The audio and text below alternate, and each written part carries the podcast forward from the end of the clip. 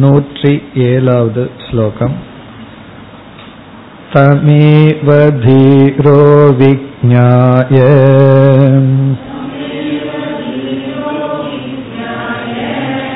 प्रज्ञां कुर्वीत ब्राह्मणः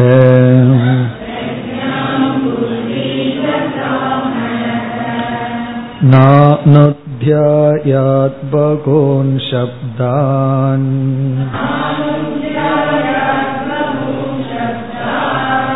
वाचो विग्लापनं हि तत्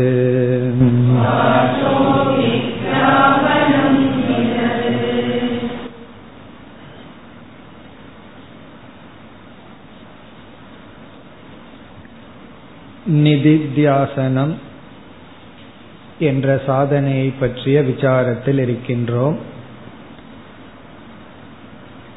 அபரோக்ஷ ஞானம் திருட அபரோக்ஷ ஞானமாக மாறுவதற்கு மூன்று தடைகள் என்று கூறினார்.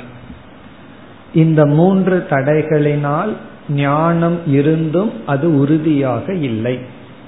அந்த மூன்று தடைகளுக்கான உபாயத்தை பார்க்கும் பொழுது பிரமாண அசம்பாவனா என்கின்ற முதல் தடைக்கு உபாயம் புனஸ்ரவணம் மீண்டும் சாஸ்திரத்தை கேட்டல். ஆகவே ஞானத்தை உறுதிப்படுத்த முதல் சாதனை சிரவணத்தை மீண்டும் மீண்டும் செய்தல். இரண்டாவது பிரமேய அசம்பாவனா அதை நீக்க புனக மனநம் மீண்டும் மனநம் செய்தல். இவ்விதம் சிரவண மனன ஆவருத்தியின் மூலம் பிரமாண பிரமேய அசம்பாவனா நீக்கப்படுகின்றது. பிறகு மூன்றாவதாக அறிமுகப்படுத்தியது விபரீத பாவனா. அது பிரமாதாவிடம் இருக்கின்ற தோஷம். அதை நீக்க நிதித்தியாசனம் என்ற சாதனையை அறிமுகப்படுத்தினார். அந்த நிதித்தியாசனத்தை அறிமுகப்படுத்தி நிதித்தியாசனத்தினுடைய லட்சணத்தை நூத்தி ஆறாவது ஸ்லோகத்தில் குறிப்பிட்டார். தத் சிந்தனம் தத் கதனம் அந்யோன்யம் தத் பிரபோதனம் ஏதத் ஏகபரத்வம் ச பிரம்மாபியாசம் விதுர்புதாகா இங்கு நிதித்தியாசனத்துக்கு கொடுக்கப்பட்ட பெயர் பிரம்ம அபியாசம் பிரம்மாபியாசம். என்ன என்றால் அந்த பிரம்மத்தையே சிந்தித்தல் அதை பற்றியே பேசுதல் அதை பரிமாறிக்கொள்ளுதல் பிறகு அதையே லட்சியமாக குறியாக கொண்டிருத்தல்.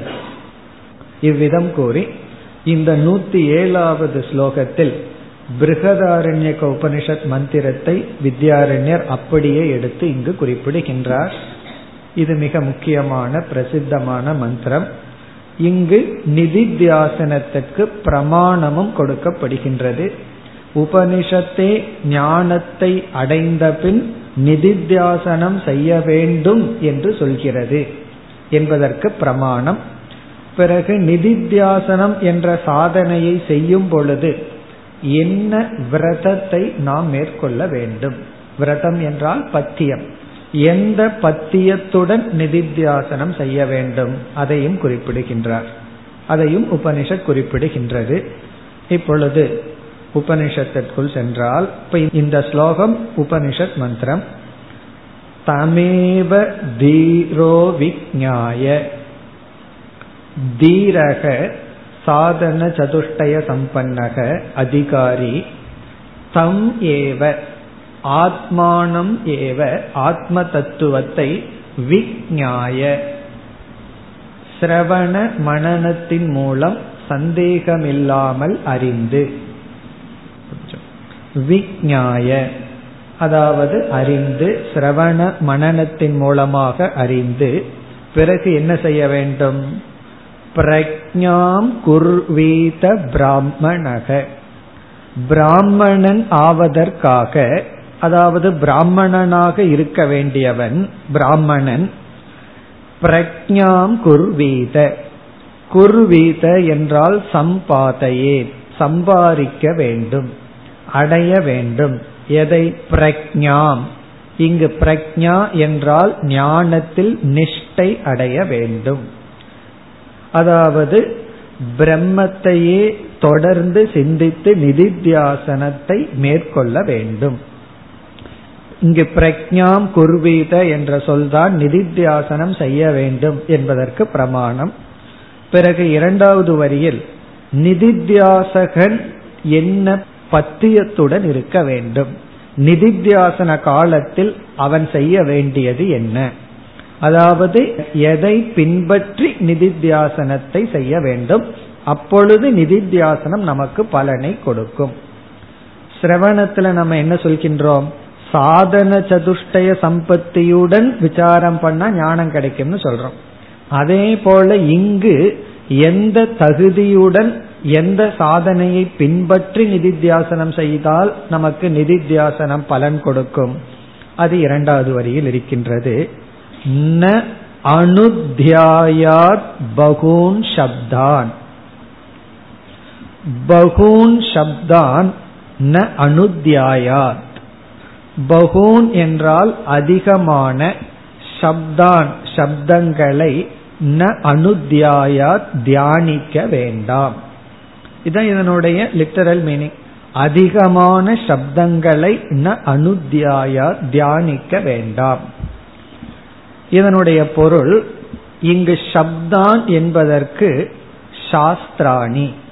பகூன் என்றால் தர்க்கம் வியாக்கரணம் போன்ற விதவிதமான வேதாந்த அந்நிய சாஸ்திரங்கள். வேதாந்தத்திற்கு வேறாக இருக்கின்ற பல அந்நிய சாஸ்திரங்களை ந அனுத்தியாயா அதில் முழுமையாக ஈடுபட்டு கொண்டிருக்க வேண்டாம். அதாவது வியாக்கரணத்திலேயோ தர்க்க சாஸ்திரமோ பூர்வ மீமாம்சையோ அல்லது எத்தனையோ வேற சாஸ்திரம் எல்லாம் இருக்கு. வேறு சாஸ்திரங்கள் என்றால் காவியங்கள் இருக்கின்றது நாடகங்கள் இருக்கின்றது. இப்படி சமஸ்கிருதத்துக்குள்ள போனோம் அப்படின்னா எத்தனையோ சாஸ்திரம் இருக்கு. இந்த சான்ஸ்கிரிட் படிச்சுட்டு அது ஒரு கஷ்டம். அந்த சான்ஸ்கிரிட்டை என்ஜாய் பண்றதுக்கு வேற சாஸ்திரத்துக்குள்ள போக ஆரம்பிச்சிருவோம் ஏன்னா நமக்கு படிச்சா புரிஞ்சிருமே. அப்படி எத்தனையோ காவியங்கள் எல்லாம் இருக்கும். அப்படி பல சாஸ்திரத்துக்குள் போக வேண்டாம். அப்படின்னு சொல்லி இங்க எச்சரிக்கை விடப்படுகிறது. பகூன் சப்தான்னா வேதாந்தத்துக்கு வேறாக இருக்கின்ற சாஸ்திரங்களை அத்தியனம் செய்ய வேண்டாம்.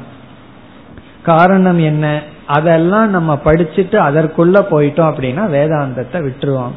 ஏன்னா எல்லா சாஸ்திரங்களும் மறைமுகமாக துவைதத்தை தான் போதிக்கின்றது. நம்ம அந்த சாஸ்திரத்தினுடைய சப்ஜெக்ட் மேட்டர் எதுவா இருந்தாலும் இன்டைரக்டா சத்தியத்துவத்தை தான் போதிக்கும். ஆகவே நம்ம எரியாமல் ஜெகன் மித்தியாங்கிறத மறந்துடுவோம் அதனால மற்ற சாஸ்திரங்களை படிக்க வேண்டாம். அதுல இனியொரு காரணமும் உண்டு. நம்முடைய கவனம் பூரா தர்க்க சாஸ்திரம் வியாக்கரணம்னு போயிடுதுன்னா நம்முடைய எனர்ஜி அதுல போயிடும். அதுக்கப்புறம் நிதித்தியாசனத்துக்கு நமக்கு நேரம் இருக்காது. நிதித்தியாசனத்துக்காக நாம வந்து காலத்தை முயற்சியை மேற்கொள்ள முடியாது. இது ஒரு பொருள். பகூன் சப்தான்கிறதுக்கு அந்நிய சாஸ்திரங்களை விட்டுட்டு வேதாந்தத்தையே நாம் பற்றி இருக்க வேண்டும். இனி ஒரு பொருள் இரண்டாவது பொருள் பகூன் சப்தான் என்பதற்கு அனாத்ம விஷயமான. சப்தான் ந அனுத்தியாயத்னா அதை கேட்டும் அதை பற்றி பேசிக்கொண்டும் இருக்க வேண்டாம். அனாத்ம விஷயங்களை கேட்பதும் பேசுவதும் வேண்டாம். இது வந்து காதுக்கு விரதம். எப்படி வாய்க்கு மௌன விரதம் இருக்கிறது போல காதுக்கு விரதம் என்னன்னா தேவையில்லாத விஷயங்களை கேட்க வேண்டாம். கேட்டோம் அப்படின்னா அதுதான் மனசுல வரும். அப்படி நாம் கேட்க வேண்டாம். அந்யா வாச்சோ விமுஞ்சதன்னு முண்டகோபனிஷத்துல சொல்லப்பட்ட கருத்து. தேவையற்ற வாக்கை விட்டு விடுன்னு அங்க சொல்லப்பட்டது. அதுதான் இங்கு வேறு விதத்தில் சொல்லப்பட்டுள்ளது. இப்ப பகூன் சப்தான் என்றால் அனாத்ம விஷயத்தை பற்றி பேசுவதோ சிந்திப்பதோ வேண்டாம். பிறகு வேறொரு விளக்காசிரியர் இங்க பகூன்கிற வார்த்தை எடுத்துட்டு இனி ஒரு பொருளை கொடுக்கின்றார். இங்கு பகூன் என்றால் அதிகமாக அப்படின்னு சொல்லப்பட்டிருக்கு. அப்படின்னா கொஞ்சம் பேசிக்கலாமா? அப்படின்னு ஒரு கேள்வி வருது. ஒரு நாளைக்கு ஒரு மணி நேரம் மட்டும் ஊர்க்கதை பேசிக்கலாமா? அப்படின்னு ஒரு கேள்வி வருது. ஏன்னா அதிகமா பேசக்கூடாதுன்னு சொன்னா இப்ப கொஞ்சமா ஏதாவது காசிப் வச்சுக்கலாமா அப்படின்னு கேட்டா இங்க என்ன பதில் சொல்லப்படுகிறது என்றால் இங்க பகூன் என்ற சொல் வந்து அனாத்ம விஷயத்துல அல்ல. அனாத்ம விஷயத்துல அத்தியந்தம் முழுமையாக. வேதாந்த விஷயத்திலும் கூட இப்ப இறைவனுடைய சகசர நாமம் இருக்கு. அப்படி எத்தனையோ சப்தங்கள் எல்லாம் இருக்கு. அப்படி சகுன பிரம்மத்தினுடைய சப்தங்களை விட்டுட்டு இங்க சங்கரரை கோட் பண்றாரு ஓமித்யேவம் தியாயத. ஓம்ங்கிற ஒரே ஒரு சொல். அப்படி குறைவான அல்பமான பிரம்மத்தை குறிக்கின்ற சொற்களை மட்டும் எடுத்துக்கொண்டு தியானிக்க வேண்டும். அப்ப அதிகமான சொற்களே நமக்கு வேண்டாம். பிரம்மத்தை பற்றி இருந்த போதிலும் சகுண பிரம்மத்தை பற்றிய சொற்களை எல்லாம் தியாகம் பண்ணிட்டு விட்டு விட்டு நிர்குண பிரம்மத்தை பற்றி பேசுகின்ற அல்ப சப்தங்களை மட்டும் எடுத்துக்கொண்டு தியானிக்க வேண்டும். அப்போ விதவிதமான தேவதா தியானமும் வேண்டாம் என்று சொல்லப்படுகிறது. அப்படி ஒரு பொருளும் கொடுக்கப்படுகிறது. ஏன்னா பகுன்னு சொல்றதுனால அல்பம் அங்கீகிரியது அல்பம் ஏற்றுக்கொள்ளப்படுகிறது. ஆனா அல்பமான அனாத்ம விஷயம் அல்ல அல்பமான அனாத்ம விஷயம் அல்ல அல்பமான குறைவான சொற்கள் எடுத்துக்கொள்ளப்படுகிறது. அதாவது ஜபத்திலேயே நம்ம சகசர நாமத்தை சொல்றது கொஞ்சம் மனசுக்கு சௌகரியமா இருக்கும் சுலபமா இருக்கும். ஒரே நாமத்தை சொல்றது கஷ்டமா இருக்கு. தூக்கம் வந்துடும் இப்போ வெறும் ஓம் நம சிவாயானே சொல்லிட்டு தான் அதுல ஒரு ரசம் இல்லையே டல் அடிக்குதுன்னு தோணும். விதவிதமான நாமத்தை சொல்றதுல மைண்ட் கொஞ்சம் ரிலாக்ஸ்ட் ஆகும். இதுல இருந்து என்ன தெரியுது? ஈஸ்வர விஷயத்திலேயே பகு சப்தம் வந்து நம்ம ரிலாக்ஸ் பண்ணுது. ஏக சப்தம் வரும்போது கொஞ்சம் கஷ்டமா இருக்கு. ஆகவே இங்கு பகூன் சப்தான்னா தேவதா விஷயமான சப்தங்களை எல்லாம் விட்டு விட வேண்டும். இது வந்து நிதித்தியாசனத்துக்கான பத்தியம். சரி ஏன் இதை தியாகம் செய்ய வேண்டும்? அப்படி இருந்துட்டு போகட்டுமே என்றால் வாச்சக விக்லாபனம் ஹி தது. அதாவது பகுசப்த பகு சப்தங்களை நாம் அனுஷ்டிக்கும் பொழுது என்ன தோஷம் ஏற்படும் என்று சொல்லப்படுகிறது. வாச்சக அதாவது அதிகமான அனாத்ம விஷயங்களை தேவையற்ற சாஸ்திரங்களை நாம் படிக்கும் பொழுது அது தது அந்த பகு சப்த அத்தியனம் வாச்சக நம்முடைய வாக்கை விக்லாபனம் என்றால் சிரமப்படுத்தும்.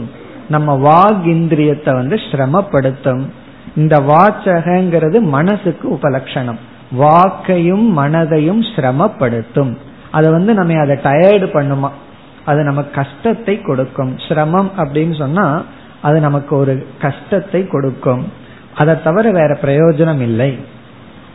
விக்லாபனம் என்றால் வாக்கையும் மனதையும் அது வந்து சிரமப்படுத்தும் அது நமக்கு கஷ்டத்தை தான் கொடுக்கும். அப்படின்னு என்ன அர்த்தம்? நிதித்தியாசனத்திற்கு தடை. அதனாலதான் நிதித்தியாசன காலத்தில் அசங்கத்துவம் ரொம்ப முக்கியம். நிதித்தியாசனத்திலேயே பல படிகள் இருக்குன்னு பார்த்தோம். கடைசியா போகும்போது அசங்கத்துவம் தான் ரொம்ப முக்கியம். சங்கம் இருக்க இருக்க நமக்கு வந்து மனது விக்ஷேபம் அதிகமாக இருக்கும். மனதை நம்ம ஒரே நிலைப்படுத்தி அந்த அகம் பிரம்மங்கிறதுல நிலைப்பட வேண்டும் என்றால் இந்த விரதம் மிக மிக முக்கியம்.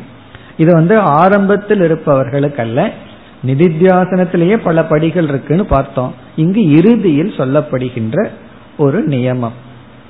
இவ்விதம் இந்த ஸ்லோகமானது ஸ்ருதி பிரமாணம்.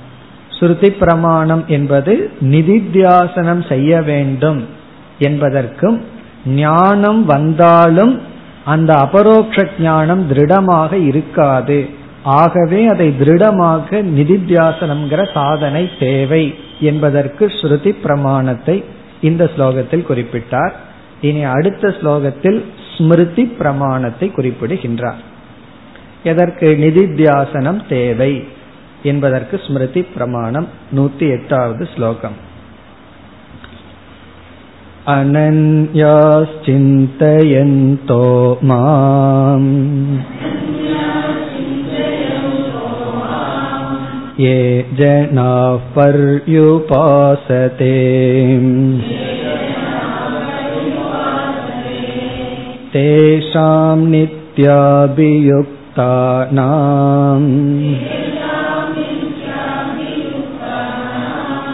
योगक्षेमं वकाम्यहम्।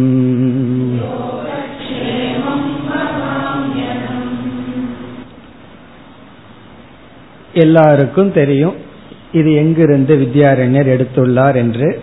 கீதையில் ஒன்பதாவது அத்தியாயத்தில் இருந்து ஸ்லோகத்தை அப்படியே இங்கு எடுத்துள்ளார்.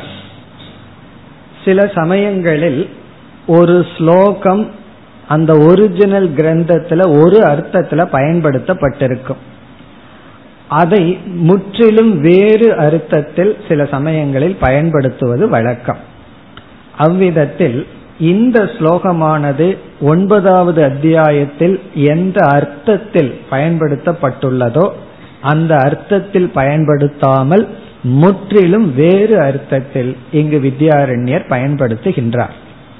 அது வந்து பெரிய மகான்களுக்கு கொடுக்கிற ஒரு லைசன்ஸ் ஓகே அப்படின்னு சொல்லி அவங்களுக்கு கொடுத்துறோம் ஒரு ஸ்லோகமோ ஒரு மந்திரமோ எந்த அர்த்தத்துல எங்க பயன்படுத்தப்பட்டுள்ளதோ அந்த அர்த்தத்துல தான் பயன்படுத்தணும். பட் சில சமயம் விதி விலக்கு மாறியும் பயன்படுத்தலாம். இப்ப கீதையில இந்த ஸ்லோகம் எந்த அர்த்தத்துல பயன்படுத்தப்பட்டுள்ளது என்றால் நிதித்தியாசனம்ங்கிற கான்டெக்ட்ல பயன்படுத்தப்படவில்லை.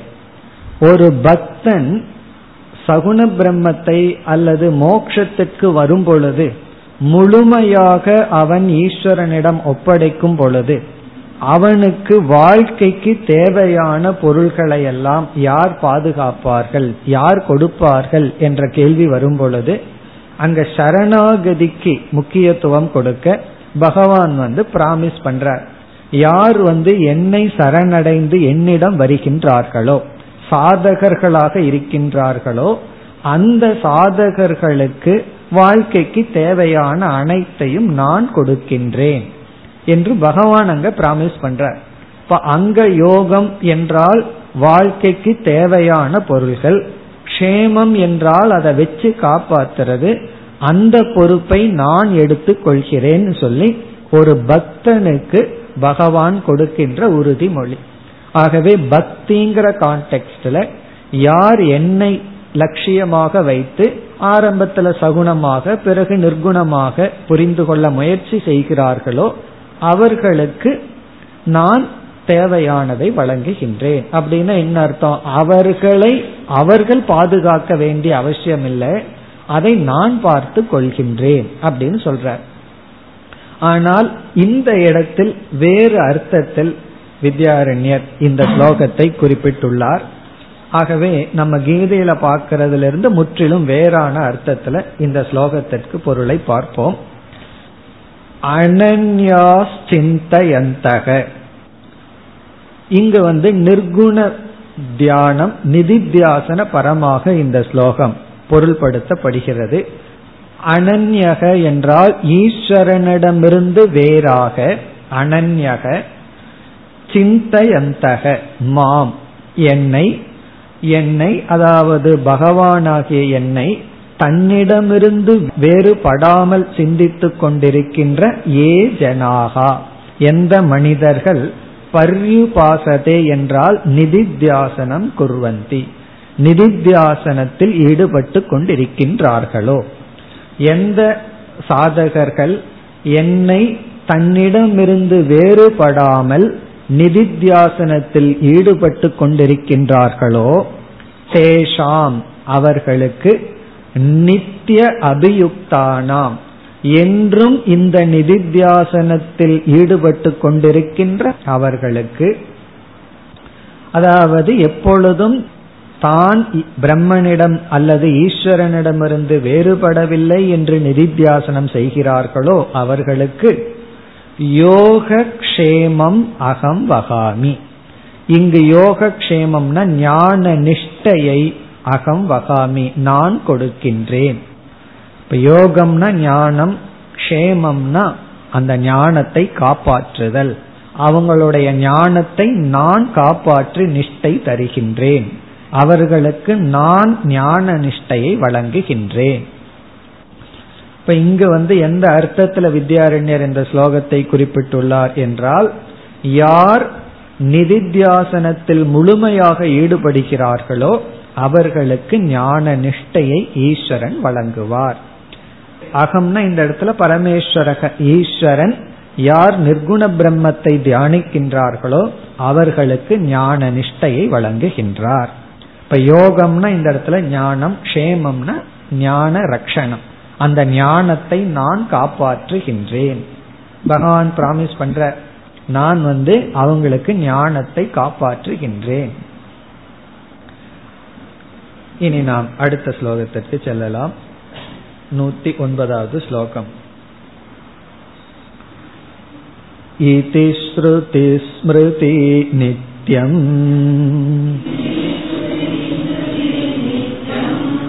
आत्मन्येकाग्रतां दियः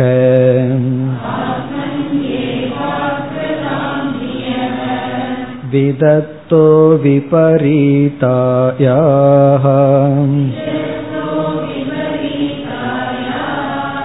भावनायाक्षयायहि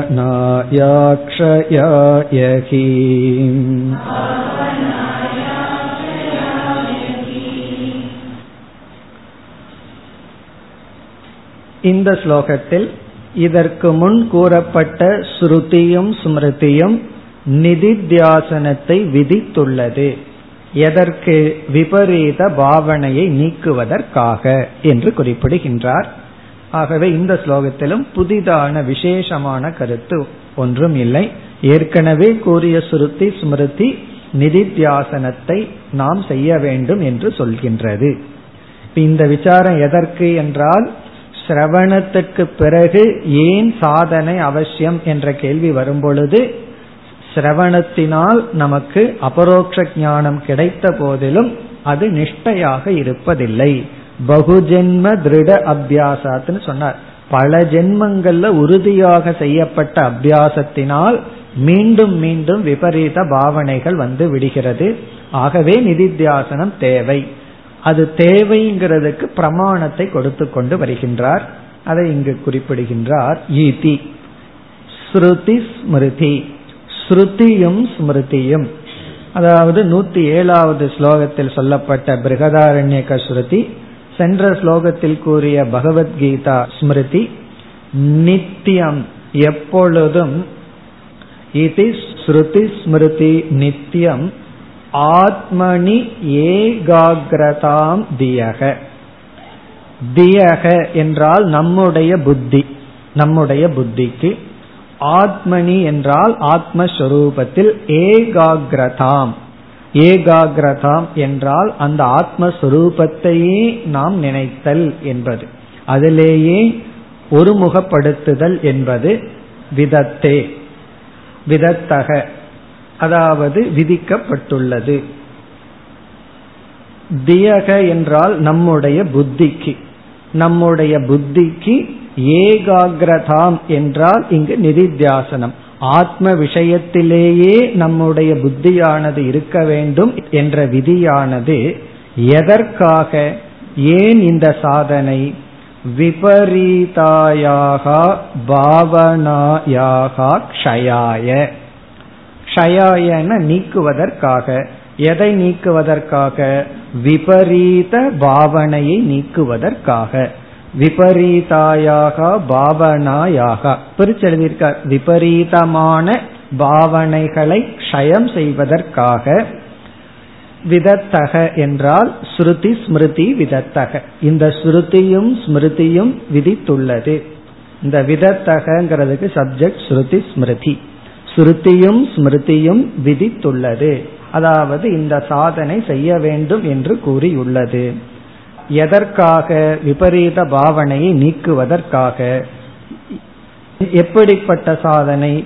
புத்தியானது புத்திக்கு ஆத்மாவிடத்தில் ஒருமுகப்படுத்துதல் என்கின்ற சாதனை. நம்முடைய புத்தி ஆத்ம விஷயத்தில் ஒருமுகப்படுத்தி ஆத்ம விஷயத்தையே சிந்திக்க வேண்டும் என்று விதி செய்யப்பட்டுள்ளது உபதேசம் செய்யப்பட்டுள்ளது எதற்கு? விபரீத பாவனையை நீக்குவதற்காக.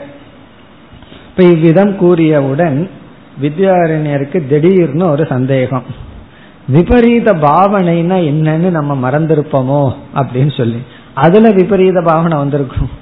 விபரீத பாவனைனா என்னன்னு தெரியாம போயிருவோமோன்னு ஒரு சந்தேகம். ஆகவே அடுத்த ஸ்லோகத்தில் விபரீத பாவனையை விளக்குகின்றார். எது விபரீத பாவனை மிஸ்டேக்னா என்ன அதை தெளிவுபடுத்துகின்றார் அதுவும் ஏற்கனவே கூறிய கருத்துதான் நூத்தி பத்தாவது ஸ்லோகம் यद्यथा वर्तते तस्य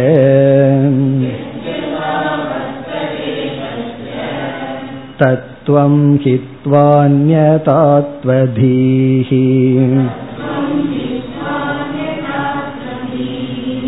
विपरीता भावना स्यात् पित्राता वरिधीर्यथा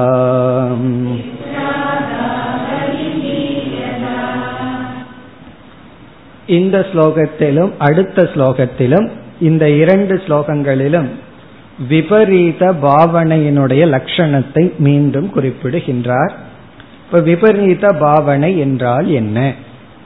இங்கு வந்து சாமானிய லட்சணத்தை குறிப்பிடுகின்றார் இந்த ஸ்லோகத்தில். அடுத்த ஸ்லோகத்தில் விசேஷ லட்சணம். இது விபரீத பாவனைன்னு விசேஷமாக குறிப்பிடுகின்றார். இங்க சாமானிய லட்சணம் என்ன? எது யதா வர்த்ததே. எது என்றால் எது யதா என்றால் எப்படி? இந்த தமிழ்லையும் சம்ஸ்கிருதத்திலும் எதுனா எதுதான். எது என்றால் எது யதா என்றால் எப்படி வர்த்ததே இருக்கின்றதோ எது எப்படி இருக்கின்றதோ தஸ்ய தத்துவம் அதனுடைய அந்த தன்மையை ஹித்துவா விட்டு விட்டு. எது எப்படி இருக்கின்றதோ தஸ்ய தத்துவம் அதனுடைய தன்மையை தன்மையின சொரூபத்தை உண்மையை ஹித்துவான்னா விட்டு விட்டு ஹித்துவா அந்நதாத்துவ தீகி அந்நதாத்துவம் வேறு விதமாக நினைத்தல். யதா அப்படின்னா எப்படி? அந்நதா அப்படின்னா தவறாக தலைகீழாக. ஹித்வா அந்நதாத்துவ தீகி வேறு விதமாக நினைக்கின்றது நினைப்பது விபரீத பாவனா சியாத் விபரீத பாவனை ஆகும் விபரீத பாவனை ஆகும் எது எப்படி இருக்கின்றதோ அதை விட்டுவிட்டு வேறு விதமாக விபரீதமாக தலைகீழாக நினைத்தல் அதற்கு ஆப்போசிட்டா நினைக்கிறதுன்னு அர்த்தம். வேறு விதம்னா இப்ப வந்து அப்பாவை நண்பன்னு நினைக்கிறது வேறு விதம் தான் அப்படி அல்ல. இங்கே அதை எக்ஸாம்பிளா சொல்ல போற விபரீத பாவனை. முற்றிலும் தலைகீழாக விரோதமாக அந்நதாத்வதீகி நினைத்தல் விபரீத பாவனை. அதுக்கு ஒரு எக்ஸாம்பிள் வேணும்னா என்ன? இங்க உதாரணம் சொல்றார். பித்ராதௌ அரிதீகி யதா. தந்தை முதலியவர்களிடம் அருகின பகைவன் போன்ற எண்ணம். தந்தையை பகைவனாக பார்த்தல். அதாவது தந்தைய வந்து மகன் வந்து பகைவனா பார்க்கிறான். இது வந்து விபரீத பாவனை. பல பசங்களுக்கு இது இருக்கு. விபரீத பாவனை. ஒரு அம்மா என்னிடம் கூறினார்கள் என் பையன் வந்து என்ன ராட்சசி மாதிரி பாக்கிறான் அப்படின்னு. காரணம் என்னன்னா நானும் அந்த மாதிரி அடிக்கடி நடந்துக்கிறேன்னு அர்த்தம். இந்த மாதிரி பூஜை பண்ணு கோயிலுக்கு போ இப்படி எல்லாம் சொன்னா என்ன ராட்சசி மாதிரி பார்க்கின்றான்னு சொல்லி. அப்படி தந்தை வந்து மகனுக்கு ஹிதம் நன்மையை செய்பவர். பையன் வந்து அப்பாவை எப்படி பார்க்கணும்? நமக்கு நன்மையை செய்பவரா பார்க்கணும். ஆனா இவன் எப்படி பார்க்கறானா? பகைவனா பார்க்கறான்? அந்த பார்வையிலேயே தெரிஞ்சு போயிருக்கும் எப்படி பையன் பார்க்கறான் நம்ம ஏன்னு சொல்லி. இதுதான் விபரீத பாவனை. அதாவது ஹிதகாரிணி அஹித புத்தி. யாரு நமக்கு ஹிதத்தை கொடுக்கின்றார்களோ நன்மையை கொடுக்கின்றார்களோ அவர்களிடத்தில் நமக்கு அஹிதம் நமக்கு ஏதோ ஒரு துன்பத்தையும் கஷ்டத்தையும் கொடுப்பதாக நாம் பார்த்தல். அது விபரீத பாவனை. பிராக்டிக்கல் எக்ஸாம்பிள் வித்யாரண்யர் சொல்ற அதாவது தந்தையிடம் மகன் வந்து எப்படி ஒரு பகைவனை போல பார்க்கிறானோ அதே போல ஒரு பொருள்ல என்ன தன்மை இருக்கோ அதற்கு விபரீதமாக பார்த்தல். இப்ப தந்தைய நண்பனா பார்த்தா விபரீத பாவனை அல்ல அது நல்லதுதான். ஆனா இந்த இடத்துல தலைகீழாக சாமானிய லட்சணம் என்ன?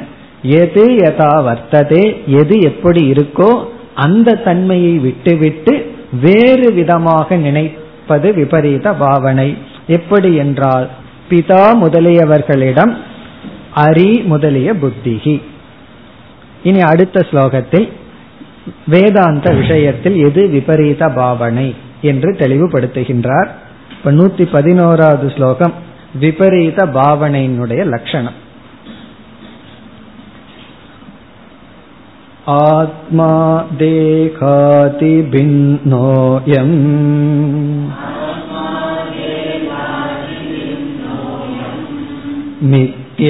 चेतं जगत्तयोः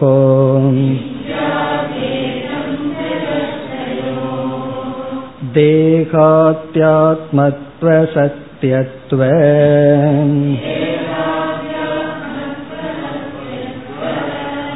दीर्विपर्ययभावना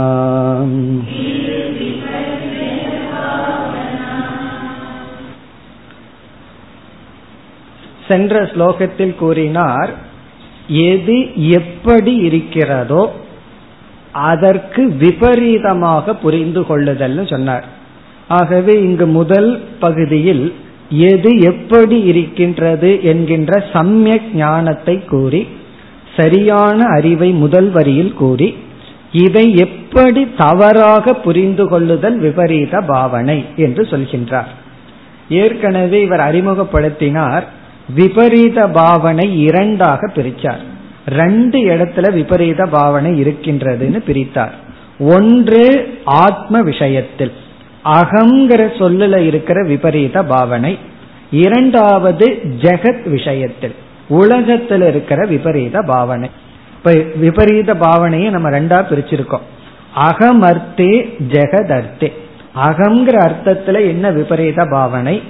ஜெகத்துங்கிற விஷயத்துல என்ன விபரீத பாவனை? அதை கூறுவதற்கு முதலில் அகங்கிறதுல எது சரியான பாவனை? எது உண்மை? ஜெகத்துங்கிற விஷயத்துல எது உண்மை? ஜெகத்து எப்படி இருக்கு? அகம் எப்படி இருக்கிறது? உண்மையில். உண்மையில எப்படி இருக்குன்னு முதல் வரியில காட்டி பிறகு அதை நம்ம எப்படி தவறாக புரிந்துள்ளோம்? அதை இரண்டாவது வரியில் காட்டுகின்றார். முதல் வரிக்கு சென்றால் ஆத்மா தேகாதி பின்னக அயம். அயம் ஆத்மா இந்த ஆத்மா உண்மையில் எப்படி இருக்கின்றது? தேகாதி பின்னக. தேகம் முதலியவற்றிலிருந்து வேறாக இருக்கின்றது. இங்க தேகம்னா ஸ்தூல சரீரம் ஆதிங்கிற பதத்துல சூக்மமும் காரணமும். ஏன்னா தேகாதின ஸ்தூலம் முதலிய சரீரங்களிலிருந்து பின்னக வேறுபட்டு இருக்கின்றது. இப்போ இதை எதை சொல்றாரு? எத் எதா வர்த்ததைய சொல்றார்? எது எப்படி இருக்கிறதுங்கிறத சொல்லி வர்றார். ஆத்மா என்றால் நான் தேகங்களுக்கு வேறாக இருக்கின்றேன். இது ஒரு பாயிண்ட் இனி ஒன்று என்ன? இதம் ஜெகத்து மித்யாச்ச. இதம் ஜெகத் இந்த உலகம் மித்யா இது வந்து மித்தியாவா இருக்கு. இப்ப நான்கிறது வந்து தேகத்திலிருந்து வேறுபட்டவனாகவும் இந்த உலகமானது மித்யாவாகவும் இருக்கின்றது.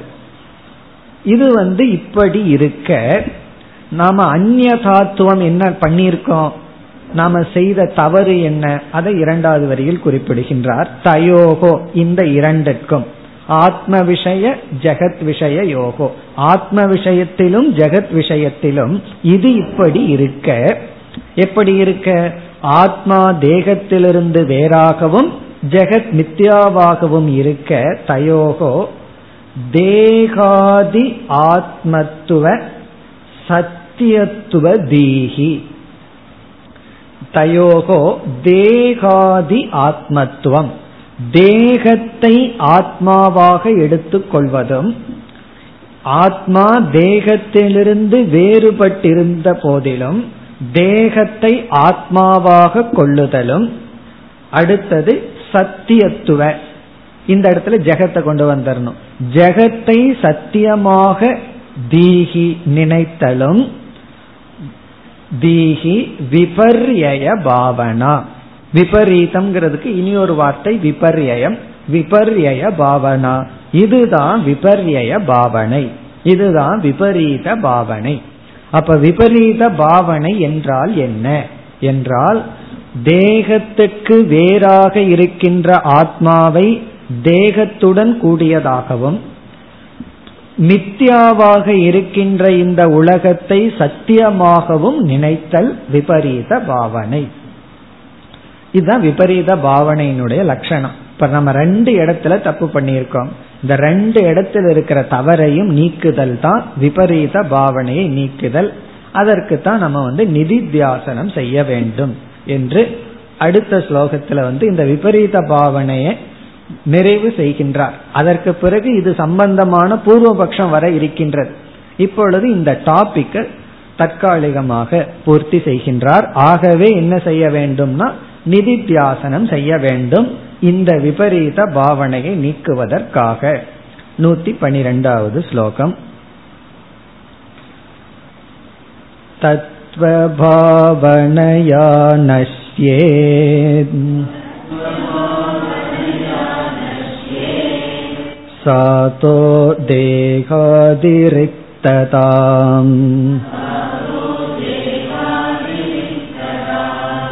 आत्मनो भावये तद्वत्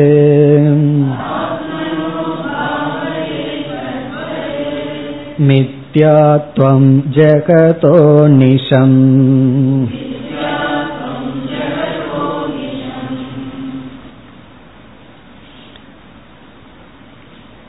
இரண்டு விதமான விபரீத பாவனையை நீக்குவதற்கு எப்படி இரண்டு விதமாக நிதித்தியாசனம் செய்ய வேண்டும்? அதை இங்கு குறிப்பிடுகின்றார். அதாவது இந்த விபரீத பாவனையை நீக்கிறதுக்கு இந்த விதத்தில் தியானிக்க வேண்டும் என்று நமக்கு சொல்கின்றார். எப்படி தியானிக்க வேண்டும்? தத்துவ பாவனையா நஷ்யே சா. சா என்றால் சா விபரீத பாவனா. இந்த விபரீத பாவனையானது நஷ்யேத் நாசமடையும் க்ஷயத்தை அடையும். எப்படி? தத்துவ பாவனையா? தத்துவ பாவனை என்றால் உண்மையை பாவிக்கும் பொழுது தியானிக்கும் பொழுது இங்கு பாவனான தியானம். தத்துவ பாவனா என்றால் தத்துவத்தை தியானிக்கும் பொழுது. தத்துவத்தை தியானிக்கும் பொழுதுனா எது எப்படி இருக்கோ அது அப்படியே தியானிக்கும் பொழுது. தத்துவ பாவனையா நஷ்யே இது வந்து சாமான்யமா சொல்ற. இந்த விபரீத பாவனை போகணும்னா என்ன பண்ணணும் என்றால் தத்துவ பாவனையினால் அது நாசத்தை அடையும். காரணம் என்ன? ஜென்ம பாவனையினால ஜென்மத்தினால அபியாசத்தினால வந்திருக்கு. எது அபியாசத்தினால வந்ததோ அதுவும் அபியாசத்தினால தான் போகும். ஏன்னா நமக்கு இந்த சரீர தீ வந்து ஆத்மா நான் அதாவது சரீரம் நான்கிற புத்தி வந்து ஜென்ம அபியாசத்தினால வந்தது. ஆகவே இதுவும் சற்று அபியாசத்துல தான் போக வேண்டும். ஆகவே எப்படிப்பட்ட அபியாசம் இனி செய்ய வேண்டும்? இரண்டு அபியாசத்தை இங்கு கொடுக்கின்றார். முதல் அபியாசம் வந்து அதக. அதகனா எதக தத்துவ பாவனையா நஷ்யே இந்த விபரீத பாவனை தத்துவ பாவனையினால் நாசமாவதனால் நம்ம வந்து ரெண்டு விதத்துல தியானிக்கணும். ஒரு தியானம் ஆத்மனக தேக அதிரிக்ததாம் பாவையேத். தேக அதிரிக்ததாம். இந்த ஆத்மா தேகத்திலிருந்து அப்பாற்பட்டது என்று பாவிக்க வேண்டும் தியானிக்க வேண்டும். ஆத்மனகன ஆத்மாவானது தேக அதிரிக்ததாம். ஆத்மாவுக்கு தேகத்திலிருந்து வேறாக இருக்கின்ற தன்மையுடையது என்று பாவையேத் பாவிக்க வேண்டும் தியானிக்க வேண்டும். அது எப்படி தியானிக்கிறதுன்னு கேட்ட என்ன சொல்றது? ஆத்மா தேகாதியிலிருந்து வேறாக எப்படி தியானித்தல்னு சொன்னா எப்படி தியானித்தல்? நம்ம அமர்ந்து இந்த சரீரம் நான் அல்ல. என்று சரீரத்தில் இருக்கிற ஒவ்வொரு அங்கமாக தியானித்து இது நான் அல்லன்னு நினைக்கணும் ஒருவர் வந்து நிதித்தியாசன டிப்ஸ் கொடுக்கிறார். ஜஸ்ட் ஒரு டிப்ஸ் எப்படி தியானிக்க வேண்டும்னு சொன்னா அவர் வந்து அவர் தியானித்த விதத்தை சொல்றார். அவர் நினைச்சு பார்க்கிறாராம். இப்ப வந்து கண்ண மூடி நிதித்தியாசனத்துல உட்கார்ந்துட்டார். உட்கார்ந்துட்டு என்ன சொல்றார்? எனக்கு வந்து இன்னும் பத்து நிமிஷத்துல கண்ணு போயிரும். இன்னொரு பதினஞ்சு நிமிஷத்துல கை கால் வராம விளங்காம நான் படுத்துருவேன். இப்படி எல்லாம் நினைக்கிறாராம். நினைச்சு சந்தோஷப்படுறாராம். அதுதான் ரொம்ப முக்கியம். நினைச்சா அதுக்கப்புறம் இந்த உலகம் எல்லாம் எப்படி என்னிடத்துல நடந்து கொள்ளும்? யாரெல்லாம் என்னிடத்துல வருவார்கள்? யார் என்னை விட்டு சென்று விடுவார்கள்? இந்த உலகம் எப்படி என்னை நடத்தும்? நான் இந்த உலகத்தை பார்க்கிற விதம் அதுக்கப்புறம் எப்படி ஆகும்? இப்படி எல்லாம் சிந்திச்சு பார்த்தோம். சிந்திச்சு பார்த்தோம்னா அப்ப நமக்கு விளங்கும். எந்த அளவுக்கு இந்த சரீரத்தின் மீது நமக்கு பற்று இருக்கு அப்படின்னு சொல்லி. அப்படி ஒவ்வொரு அங்கமா நினைச்சு விளங்காம போகுதுன்னு நம்ம தியானிக்கணுமா? சில பேரு சபிப்பார்கள். உனக்கு கைகால் விளங்காம போகும். அதை நம்மளே பண்ணிக்கணும்னு சொல்ற. நீங்க யாரும் சபிக்க வேண்டாம். நானே எனக்கு சபிச்சு பார்த்துக்கிறேன். அது எப்படி இருக்கும்? சப்போஸ் எனக்கு வந்து அடுத்த செகண்ட்ல இருந்து கண்ணு போயிடுதுன்னா நான் எப்படி இருப்பேன்? காது போயிடுதுன்னா எப்படி இருக்கும்? பேச வரலினா எப்படி இருக்கும்? கை கால் விளங்காம போச்சுன்னா எப்படி இருக்கும்னு ஒவ்வொரு அங்கத்தையும் இருக்கும் பொழுதே இல்லாததா நினைச்சு நம்ம வந்து வாழ்ந்து பார்த்தேன். சந்தர்ப்பம் கிடைச்சதுன்னா ஒரே ஒரு நாள் இந்த கை மட்டும் விளங்காம இருந்தா எப்படி இருப்பேன்னு வீட்டுக்குள்ள யாருக்கும் தெரியாம ஒரு மூணு மணி நேரம் இருந்து பாருங்க. அதை யூஸ் பண்ணக்கூடாது. கைய வலது கையை யூஸ் பண்ணக்கூடாது. யூஸ் பண்ணாம யாரும் இல்லாதப்போ ஒரு ஆக்ஷன் பண்ணி பார்ப்போம். எப்படி இருக்கும்னு சொல்லி. அப்படி ஒவ்வொரு அங்கங்களினுடைய நாசத்தை தியானிக்க வேண்டும். அப்படி தியானிச்சு தியானிச்சு அந்த பயத்தை எல்லாம் போக்கி கடைசியில மரண தியானம். நம்ம மரணம் அடைஞ்சத மாதிரி ஒரு கற்பனை பண்ணிட்டு நம்ம சுற்றி யாரெல்லாம் வருவார்கள் அப்படின்னு தியானிச்சு அதுல எத்தனை பேர் பொய்யா அழுவாங்க? மற்றவங்களுக்காக அழுவாங்க. எத்தனை பேர் உண்மையில் அழுவார்கள்? அவர்களுடைய அழுகையும் எவ்வளவு நாள் இருக்கும்? சில பேர்த்துக்கு ஒரே நாள்ல போயிடும் சில பேர் பத்து நாள். அவர்கள் ஏன் பத்து நாள் அழுக்கிறார்கள்? அப்போ நம் என்னுடைய தேவை இருக்கிறதுனால இப்படி எல்லாம் தியானிச்சு என்ன அடையணும்னா வைராகியத்தை கொஞ்சம் அடைஞ்சு பிறகு ஞான நிஷ்டையை அடையணும். என்ன ஞான நிஷ்டை? தேக அதிரிக்ததாம். நான் இந்த தேகத்திலிருந்து வேறுபட்டு இருப்பவன். இந்த தேகம் வந்து நோய் வாய்க்குட்பட்டது மரணத்துக்குட்பட்டது இதுக்கெல்லாம் உட்பட்டது. இந்த உலகத்துல எத்தனையோ தேகங்களை நம்ம பார்க்கிறோம். எவ்வளவு முறை ஹாஸ்பிட்டல்ல எப்படிப்பட்ட தேகங்களை எல்லாம் நம்ம பார்த்துட்டு வந்திருப்போம். அதே போல இந்த தேகமும் அப்படிப்பட்டது என்று தியானிக்க வேண்டும். தத்துவது அதை போல மித் மித்தியாத்துவம் ஜெகதக. ஜெகத்தினுடைய மித்தியாத்துவம். இந்த உலகத்தினுடைய பொய்மையை பார்க்க வேண்டும் பாவையே தியானிக்க வேண்டும். எப்படி இந்த சரீரத்தினுடைய பொய்யான தன்மை நான் அல்லன்னு தியானிச்சமோ அதே போல இந்த உலகமும் பொய் என்று தியானிக்க வேண்டும். ஒருவர் சொல்லலாம் ஒரு நாளைக்கு ஒரு அஞ்சு நிமிஷம் தியானிச்சா போதுமோ? அல்லது ஒரு பத்து நிமிஷம் தியானிக்கலாமா? வித்யாரிஞர் கடைசியில சொல்றார் அநிஷம் அநிஷம் அப்படின்னா ஆல்வேஸ் எப்பொழுதும் எப்பொழுதுமே இந்த தியானம் நமக்குள் இளையோடி கொண்டிருக்க வேண்டும். உண்மையிலேயே வேதாந்தத்துல நம்ம உள்ள மூழ்க மூழ்க எதை பார்த்தாலும் நம்ம எரியாம இதுலதான் கனெக்ஷன் ஆகணும். எதை நம்ம பார்த்தாலும் நம்ம எரியாம வேதாந்த சம்பந்தமா தான் அது இன்டர்பிரேஷன் வரணும். அப்படி அனிஷம்னா எல்லா காலத்திலும் எல்லா காலத்திலும் நம்ம வந்து இந்த சிந்தனையுடனே இருக்க வேண்டும். கிரிக்கெட்டை பார்த்தாலும் அந்த மூணு ஸ்டெப் மூணு சரீரமா ஞாபகத்துக்கு வரணும். அப்படி எதை பார்த்தாலும் சரி நம்ம எரியாமல் வேதாந்தனா ஞாபகம் வரணும். அப்படி ஒவ்வொரு பாலும் அதை அடிக்க வருது. அப்படி கற்பனை பண்ணி நம்ம என்ன செய்யணும்? முழு நம்முடைய சிந்தனையே வேதாந்த பரமாக இருக்க வேண்டும். இப்ப இந்த ஸ்லோகம் வரை இவர் வந்து நிதித்தியாசனம்னா என்ன என்று சுருக்கமாக கூறிவிட்டார். இனிமேல் பூர்வ பட்சத்துடன் நிதித்தியாசனத்தை விசாரிக்க போகின்றார். அதாவது நிதித்தியாசனத்தினுடைய தன்மையை ஆராய போகின்றார். நூத்தி பதிமூன்றாவது ஸ்லோகம். किं मन्त्रजपवन्मूर्ति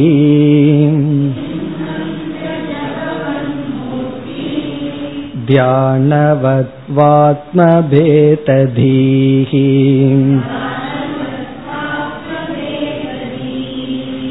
जगन्मिथ्यात्वधीश्चात्र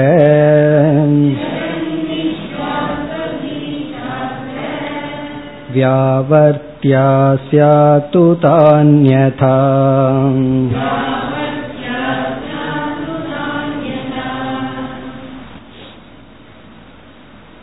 இனிமேல் வருகின்ற ஸ்லோகங்களில் நிதித்தியாசனத்திற்குள் இருக்கின்ற சில அம்சங்களை எடுத்து நமக்கு தெளிவுபடுத்த போகின்றார் ஆகவே கேள்வி பதில் ரூபமாக வருகின்றது இப்ப இந்த முழு ஸ்லோகமுமே ஒரு கேள்வி உண்மையிலேயே இது பூர்வபக்ஷி அல்ல ஒருவன் கேள்வி கேட்கின்றான். சிஷ்யன் வந்து நிதித்தியாசன விஷயத்தில் ஒரு கேள்வியை குருவிடம் கேட்கின்றான். நிதித்தியாசனம்ங்கிறது இப்படிப்பட்டதா? அல்லது இப்படிப்பட்டது அல்லவா அப்படின்னு ஒரு கேள்வியை கேட்கின்றான்.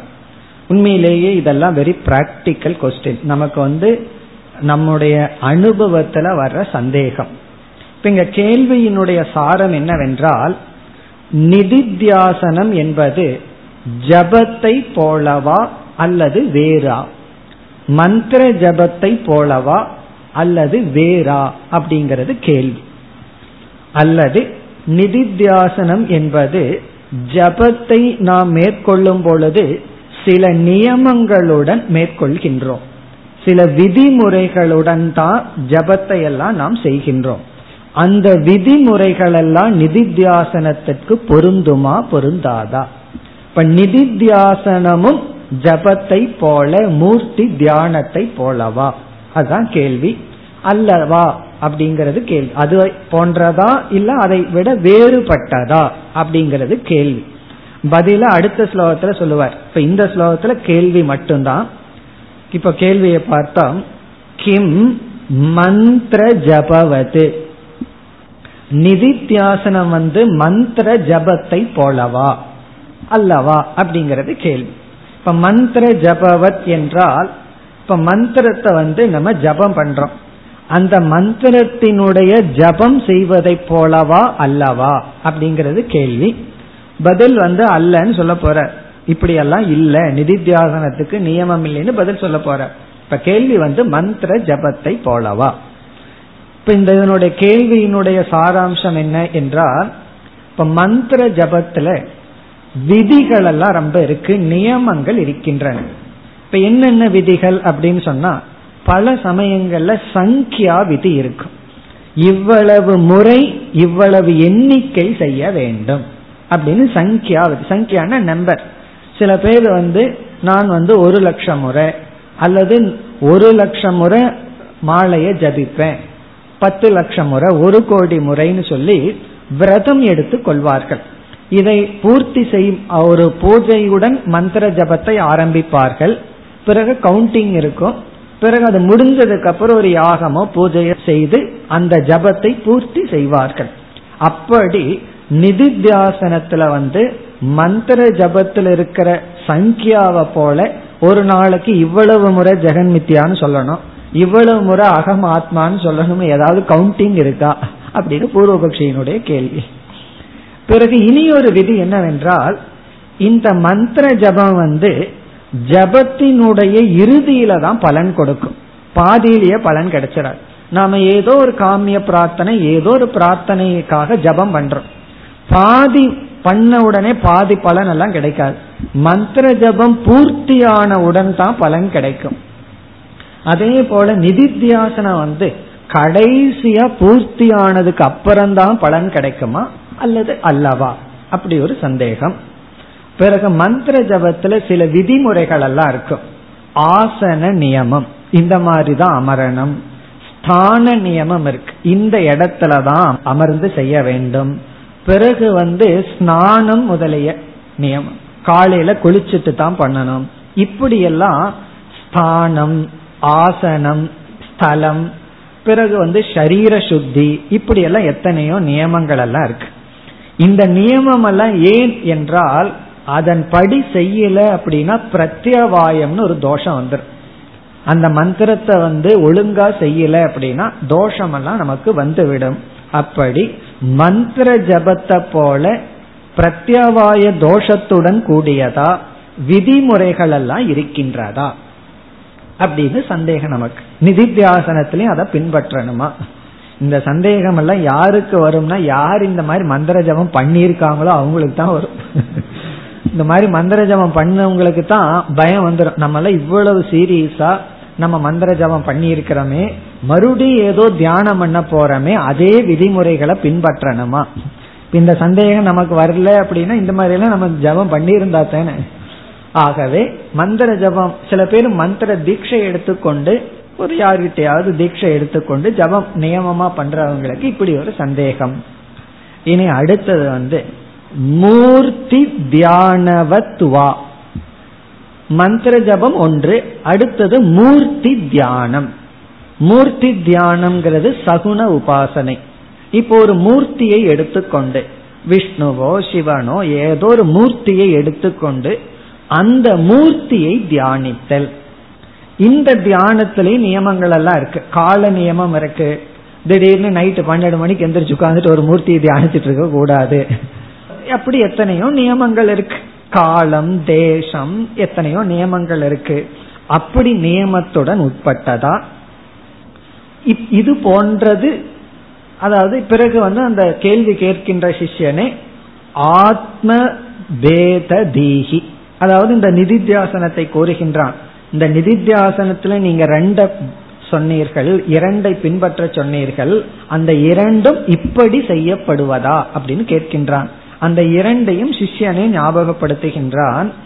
ஆத்ம பேத தீகி என்றால் ஆத்மா சரீரத்திலிருந்து வேறுபட்டது என்ற எண்ணமும் ஜெகன் மித்யாத்வ தீகீச்ச அத்திர இந்த ஜெகத்தானது மித்யா என்கின்ற தீயும் புத்தியும் எண்ணமும்.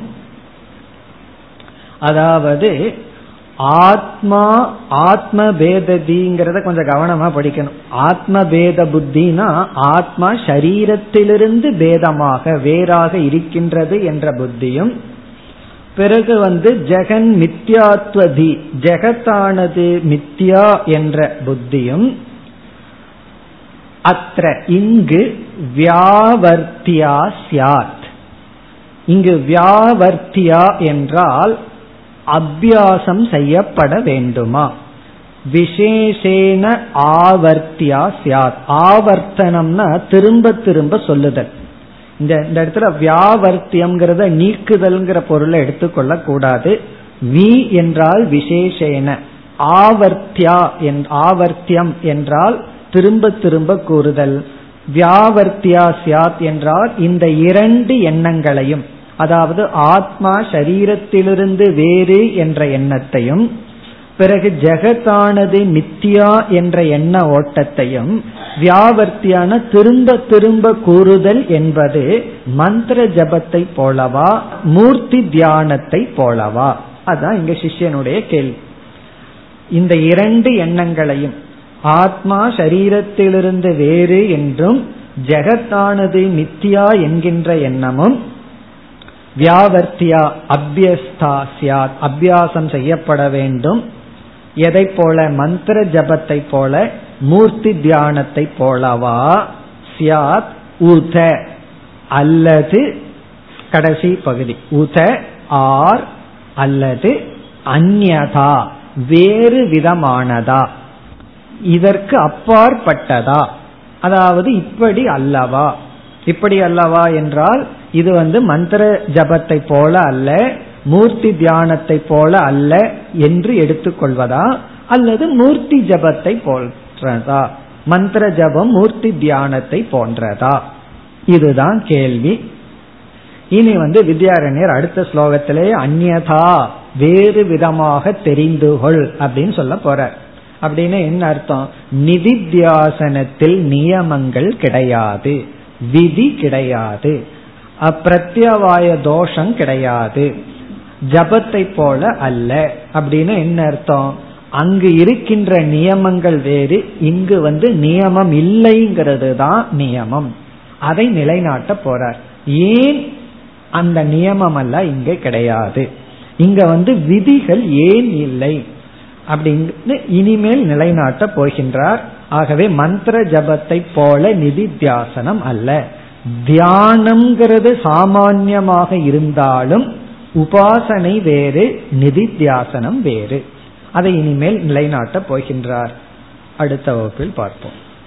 ஓம் போர் நமத போர்